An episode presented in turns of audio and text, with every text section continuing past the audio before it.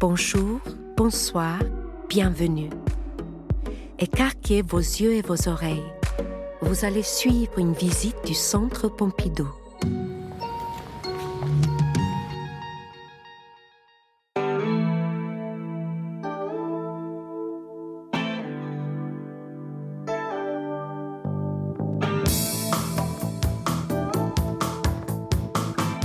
Bonjour, nous sommes au niveau 4 du Musée national d'art moderne dans une exposition de photographie sur le travail de deux artistes, Lynn Cohen et Marina Gadonex. L'exposition s'intitule Laboratoire Observatoire. Tout d'abord, commençons par l'aîné des deux, Lynn Cohen, née en 1944 et décédée en 2014. À ses débuts dans les années 60, en tant que sculptrice, elle a d'abord cherché à intégrer des éléments du réel par l'intermédiaire de rebuts, puis dans ses gravures par des fragments de magazines.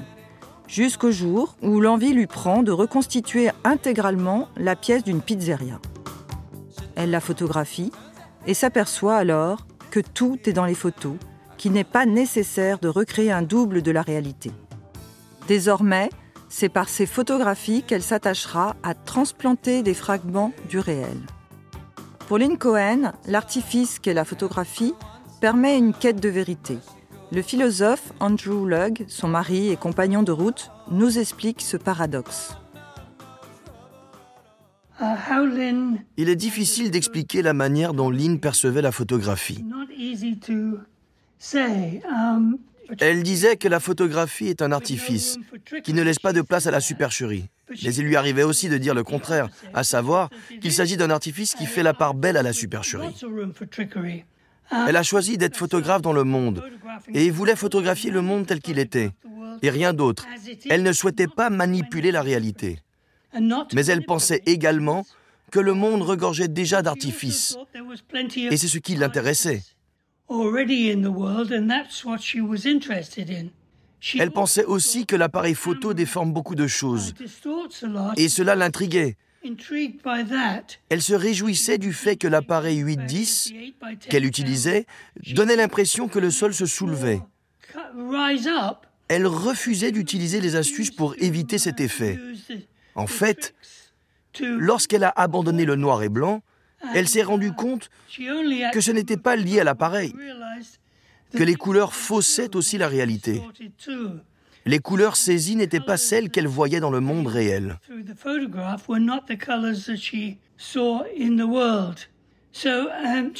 Elle était donc intéressée tant par l'artificialité du monde qui nous entoure que par la manière dont l'appareil qu'elle utilisait systématiquement depuis ses débuts, un appareil photo grand format, déformait les choses qu'elle voulait montrer.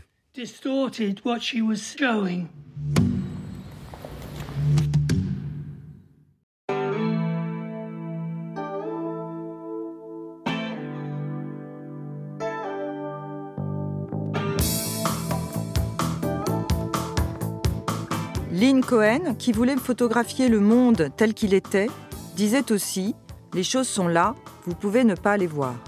On pourrait aussi traduire par Vous pouvez ne pas les remarquer. Andrew Lugg était parfois témoin de ces lieux déjà là, déjà tout fait, ready-made en anglais.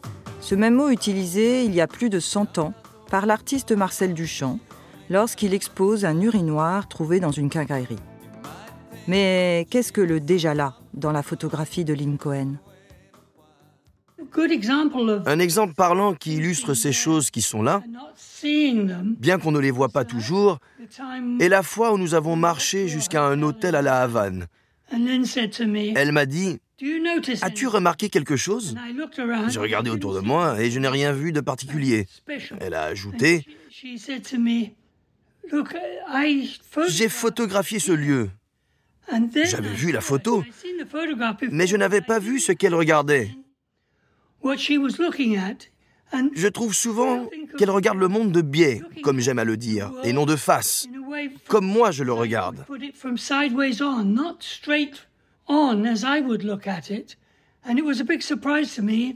Ce retour à l'hôtel à la Havane m'a fait l'effet d'une énorme surprise. Elle passait beaucoup de temps à rechercher ce type de lieu. Les lieux sont là et on ne les voit pas.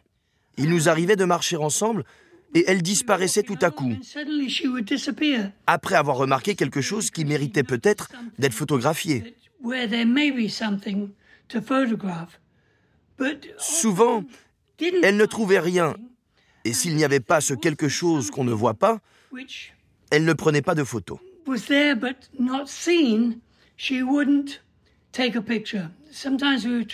Nous faisions parfois beaucoup de chemin sans qu'elle ne prenne la moindre photo. Mais il me semble que ce n'était pas surprenant. Après tout, elle s'était donné une mission difficile. Et si elle avait été facile, quelqu'un l'aurait déjà fait. À la toute fin de ses jours, elle recherchait quelque chose qui était là, mais qu'on ne voyait pas. Et je me souviens que, même quelques jours avant sa mort, elle avait toujours des idées de lieux où elle envisageait de se rendre en taxi pour tenter d'obtenir une autre photo. Et je lui répondais, peut-être bêtement, tu as fait d'innombrables photos. Tu n'as pas besoin d'une photo de plus. Mais elle continuait de vouloir trouver ce type de lieu. Il l'intriguait énormément.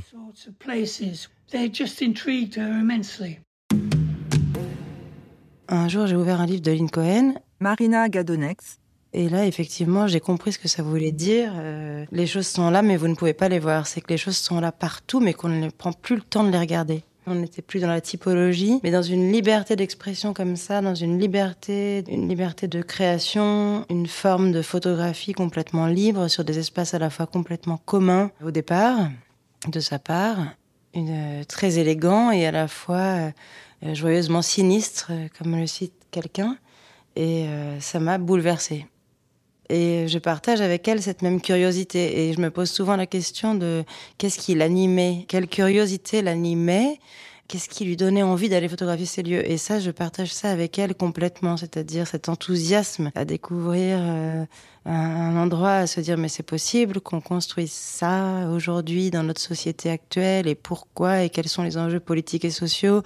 Tout en gardant aussi une forme de... Elle, dit souvent qu'elle ne se définit pas comme une documentariste, même si ses œuvres peuvent être vues comme des documents d'une certaine période.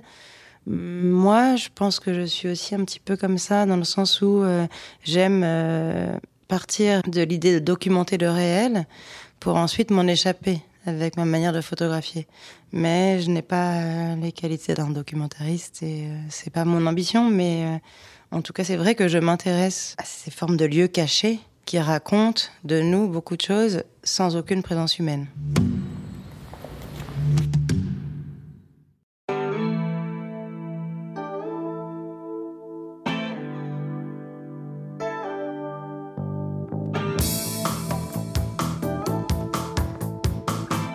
Dans les photographies tant de Lynn Cohen que de Marina Gadonex, nous le verrons tout à l'heure, la présence humaine est en creux. Il faut l'imaginer à travers le choix de la décoration, la place des objets, des tableaux ou des photos, dans un intérieur, un cadre de travail, de détente, d'études ou d'entraînement. C'est pourquoi on les a comparés à des lieux ou des scènes de crime. Mais pour Lynn Cohen, cette absence d'humain ne rend pas son travail inhumain, étranger ou froid. Il s'agit d'un autre sujet complexe, car Lynn ne voulait pas que son travail semble manquer d'humanité, et elle ne le voyait pas comme tel. Elle appréciait sincèrement les lieux qu'elle prenait en photo. Les gens pensent parfois qu'elle se moquait de ces lieux, mais pas du tout. C'était la façon dont elle les voyait. Elle était très intriguée par le monde que nous créons.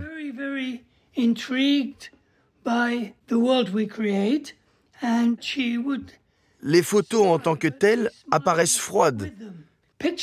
Elle s'employait à prendre des photos pénétrantes, qui n'étaient ni douces ni chaleureuses, ce qu'elle détestait profondément. Elle voulait saisir les choses de manière nette et avec précision. À ses yeux, ces lieux n'étaient pas froids ou inhumains. Elle les trouvait amusants, mais elle ne les tournait pas en dérision. Lorsqu'elle prenait les photos, elle interagissait avec les personnes qu'elle rencontrait beaucoup. Et c'est une chose qu'elle aimait énormément. Et lorsqu'elle photographiait des lieux dans lesquels elle devait travailler, pour pouvoir y entrer, par exemple sur les sites militaires, elle passait beaucoup de temps à parler avec les gens qu'elle rencontrait. Elle appréciait ces échanges et n'a jamais cherché à se moquer de qui que ce soit.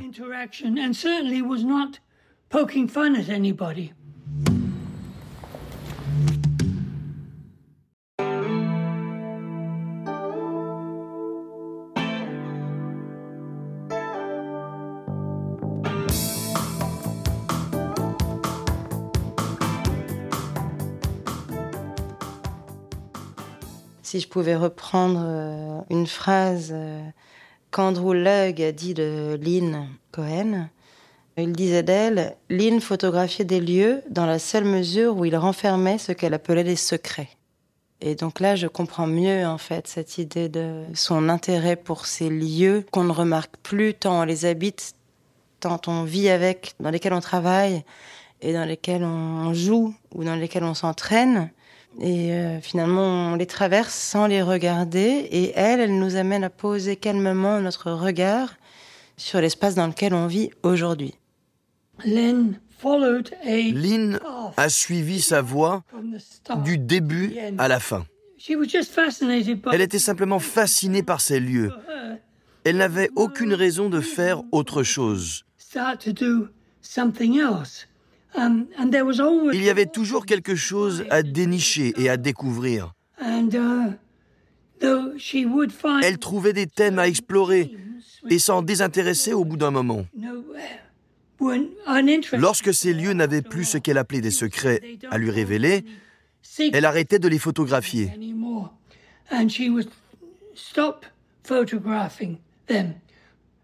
Elle a pris des photos de spa pendant longtemps, par exemple, avant d'arrêter. Pourtant, à la fin de ses jours, elle s'était remise à les photographier, après s'être rendue compte qu'il y avait quelque chose d'inédit à faire. Elle appréciait tout particulièrement de partir en quête de nouveaux lieux, l'aventure de la recherche de ces lieux. À ses débuts, elle faisait ce qu'elle appelait du lèche-vitrine. Elle partait de nuit au volant de sa voiture pour regarder à l'intérieur des maisons, ou plutôt des lieux, et voir s'il y avait quelque chose d'intéressant à photographier. Je ne dirais pas qu'elle était une personne aventureuse, mais elle n'hésitait pas à se lancer dès qu'il était question de photographie. Selon moi, l'événement le plus marquant, je n'étais pas avec elle ce jour-là, s'est déroulé à Détroit. En arrivant dans un lieu qu'elle voulait photographier, la personne a verrouillé la porte derrière elle. Elle lui a donc demandé Pourquoi fermez-vous la porte? Et la personne lui a dit Parce que quelqu'un cherche à me tuer.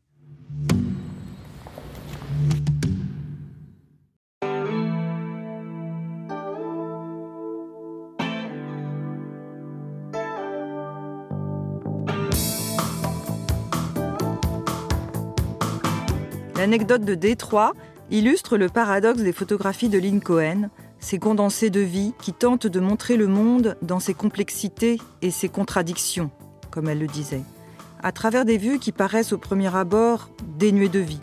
Mais il faut apprendre à voir et prendre le temps de regarder. Et l'on comprend mieux le choix de cette apparente neutralité. Lynn aimait dire que l'apparente neutralité de ses photos est une fausse piste. Elle voulait que ses photos entraînent le spectateur sur des fausses pistes. Alors qu'elles semblent neutres, elles cachent autre chose.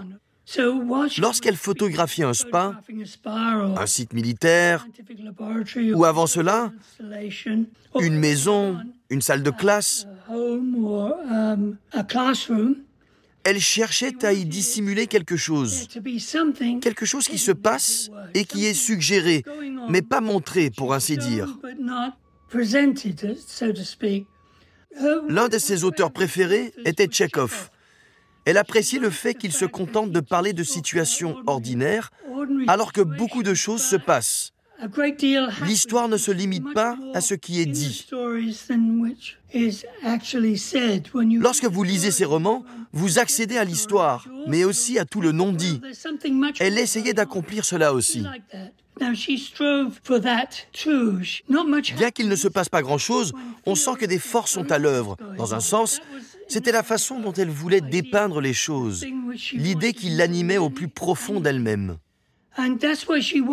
Elle voulait que les gens regardent ces photos attentivement et qu'ils pensent qu'il y avait quelque chose derrière ce qui était montré.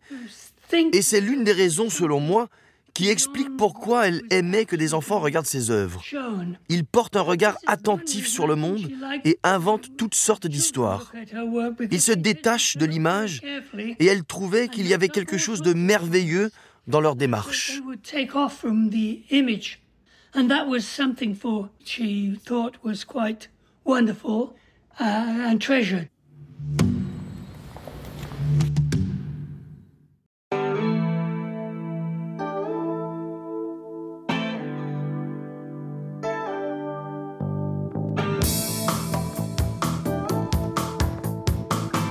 Marina Gadonex se met elle-même en quête de lieux. Elle nous parle de ses premiers projets, Remote Control, puis Landscapes.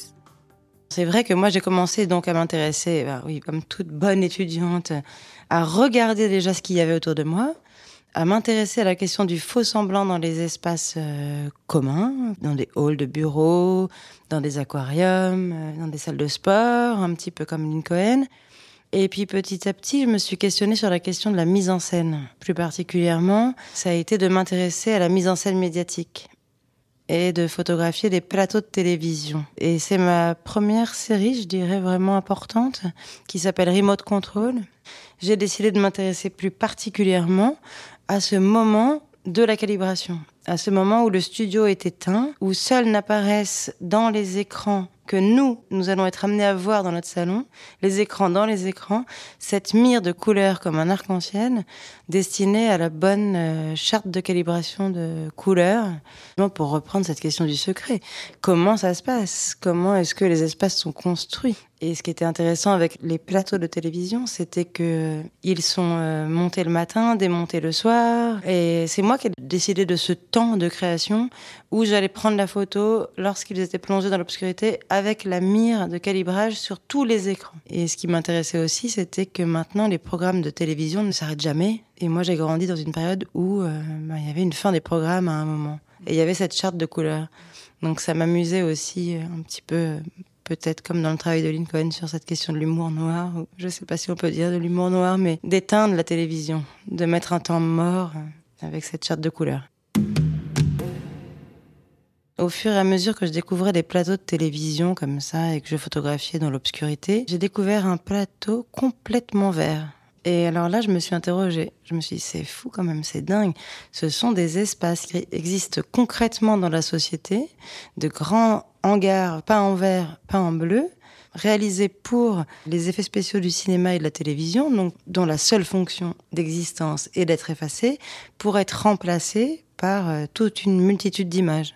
Donc j'ai décidé de photographier ces lieux cachés, en fin de compte aussi, euh, au grand public. Et ça m'a fasciné, donc parce qu'aussi il s'agissait de tout et de rien, et surtout de la question de la disparition du décor. Là, il n'y avait plus de décor du tout, il n'y avait juste que une couleur monochrome destinée à faire décor, destinée à faire image, mais qui n'était plus un faux semblant. Et j'ai une image qui va s'appeler Battlefield donc euh, champ de bataille. Et du coup, j'invite le spectateur à faire le travail de regarder la légende pour se former une autre image entre ce monochrome où a priori il n'y a pas grand-chose à voir qu'une seule couleur et l'image mentale que va avoir le spectateur confronté à la légende et à l'image. Se reconstruire ce qu'il a en tête d'un champ de bataille, par exemple.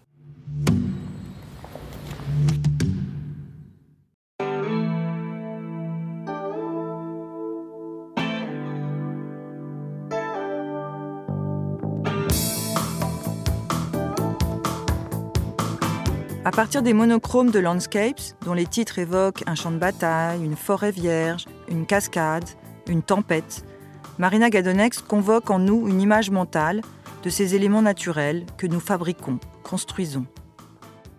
Parce qu'en fin de compte, euh, moi j'ai l'impression que tout mon travail consiste à regarder ce qu'on fabrique et comment est-ce que notre époque fabrique des lieux, construit des espaces pour les habiter ou pour fabriquer des images aussi. Et donc, en quelque sorte, la question du laboratoire revient en permanence. Et au fur et à mesure de mes réflexions, est arrivée la question du laboratoire scientifique. Parce qu'au départ, je m'intéressais à la mise en scène de la catastrophe, toujours dans cette idée de la mise en scène. Et puis finalement, ça ne me suffisait pas aussi. Je voyais beaucoup de gens travailler autour de ça. Et j'ai eu envie d'élargir cette question de la mise en scène de la catastrophe à la mise en scène du merveilleux. Pour ce projet Phénomène, je découvre sur Internet, via le biais de la mise en scène de la catastrophe, des images d'une avalanche reproduite en bassin. Donc c'est là qu'intervient la question du merveilleux. Une avalanche, c'est à la fois terrifiant, mais à la fois merveilleux et incontrôlable. Donc je décide de fouiller cette question du merveilleux, de l'incontrôlable, de phénomènes naturels, etc., reproduits et simulés encore en faux semblant en laboratoire. Pour revenir au projet Phénomène, j'ai déjà commencé par faire une liste de vocabulaire complètement aléatoire. Hein. Avalanche, aurore boréale, tornade, trou noir, euh, pluie d'étoiles filantes ou éruption volcanique. Et puis, j'ai cherché tous les laboratoires en France d'abord. Puis après, j'ai eu une bourse de l'Institut français pour partir de moi aux États-Unis et poursuivre le projet là-bas. Et j'ai cherché tous les laboratoires qui euh, reproduisaient justement ces phénomènes naturels. Donc, euh, l'idée de phénomène n'était pas tant de documenter la science au travail, que plutôt proposer la représentation du phénomène, mais peut-être d'une façon un peu plus abstraite. Et donc, on ne sait pas forcément immédiatement ce que nous sommes en train de regarder. Il n'est pas en train de montrer la grandeur de la recherche, euh, ni la science en train de travailler sur euh, tel ou tel phénomène, euh, un ouragan, etc. Donc, la légende est très importante justement pour cette même faculté que dans Landscapes, à faire image pour le spectateur. Ouragan. Institut des conditions climatiques extrêmes, Centre de recherche international des ouragans, Université internationale de Floride, Miami, États-Unis. Eric Salna, directeur associé et météorologue. Le Natural Hazards Engineering Research Infrastructure est un centre national de recherche sur les risques naturels qui dispose du Wall of Wind Experimental Facility, un mur de vent permettant aux chercheurs de mieux comprendre l'effet des vents violents. 12 turbines reproduisent à des fins expérimentales des vents d'une vitesse pouvant aller jusqu'à 253 km par heure. Chaque turbine, d'un diamètre de 1,80 m, est dotée d'un moteur qui pèse environ 6800 kg, soit un poids supérieur à deux Chevrolet Suburban et demi, 8 voitures Smart ou encore un éléphant africain d'âge adulte. Chacune d'elles brasse un volume d'air pouvant atteindre 7220 m3 par minute, et à leur vitesse maximale cumulée, elles produisent plus de 85 000 m3 d'air par minute. Le mur de vent permet aux chercheurs de concevoir et de réaliser des tests de destruction reproduisant les conditions générées par des ouragans d'une puissance pouvant aller jusqu'à la catégorie 5. À terme, les spécialistes espèrent utiliser les données récoltées pour améliorer la capacité de résistance des régions les plus exposées, notamment celles ayant subi le passage de nombreux ouragans, telle la région des Caraïbes, frappée entre autres par l'ouragan Vilma en 2005. Quand j'arrive dans un lieu, je suis prise d'une espèce de frénésie tout autant que la recherche. Et j'ai l'impression d'avoir besoin d'épuiser le lieu jusqu'à temps que je trouve ce que je cherche. Et j'ai été très bien reçue par tous les chercheurs qui étaient ravis aussi de montrer euh, leur quête, leur enquête, un peu comme la mienne. Et puis cet aspect commun de toujours chercher, toujours bricoler, de cette question du laboratoire, parce qu'un artiste, c'est un chercheur aussi. Enfin, certains artistes, moi je me considère aussi comme une chercheuse et j'aime enquêter, j'aime euh, tenter des choses pour arriver à ce que j'ai envie de dire. Et puis d'ailleurs, c'est par la tentative que j'arrive à savoir ce que j'ai envie de montrer. Mais euh, je retrouvais ça chez eux et c'était assez fascinant. Et puis j'aime souvent dire que on pourrait parler du studio de l'artiste ou du studio du chercheur ou l'inverse du laboratoire de l'artiste et du, laboratoire du chercheur. Enfin voilà, ça peut être finalement des, des, similitudes assez communes. Et puis justement, on parlait du résultat, de la trouvaille, mais parfois, mais chez les chercheurs c'est pareil. Ils cherchent quelque chose parfois en particulier, puis finalement ils se trompent et c'est ce qui va faire la réussite de leur recherche, c'est le, leur erreur. Et en art, j'ai l'impression que c'est quelque part similaire. Aujourd'hui, ce travail a d'autant plus d'impact qu'il correspond à tout ce qui nous inquiète aujourd'hui. Mais à l'époque, c'est vrai que c'était vraiment cette question de la mise en scène qui basculait vers une merveille, vers un ailleurs, vers un fantasme, vers un voyage, un autre univers.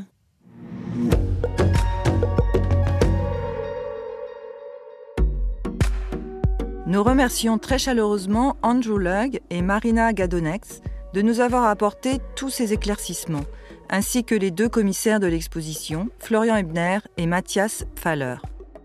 Dans leur travail, Lynn Cohen et Marina Gadonex se réfèrent beaucoup à l'histoire de l'art. Nous sommes dans un musée d'art moderne et contemporain.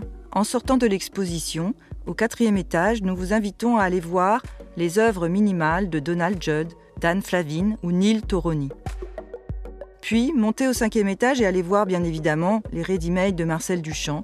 Et juste avant, vous pourrez admirer toute une série de photographies très neutres d'André Kertész et d'August Sander qui font un bel écho au travail des deux artistes. Réalisation Célia Chrétien, Delphine Coffin. Enregistrement Yvan Gariel. Montage Antoine Dahan. Doublage Florian Hutter. Ceci était un podcast du Centre Pompidou. Vous pouvez retrouver tous nos podcasts sur le site internet du Centre Pompidou, ses plateformes d'écoute et ses réseaux sociaux. À bientôt!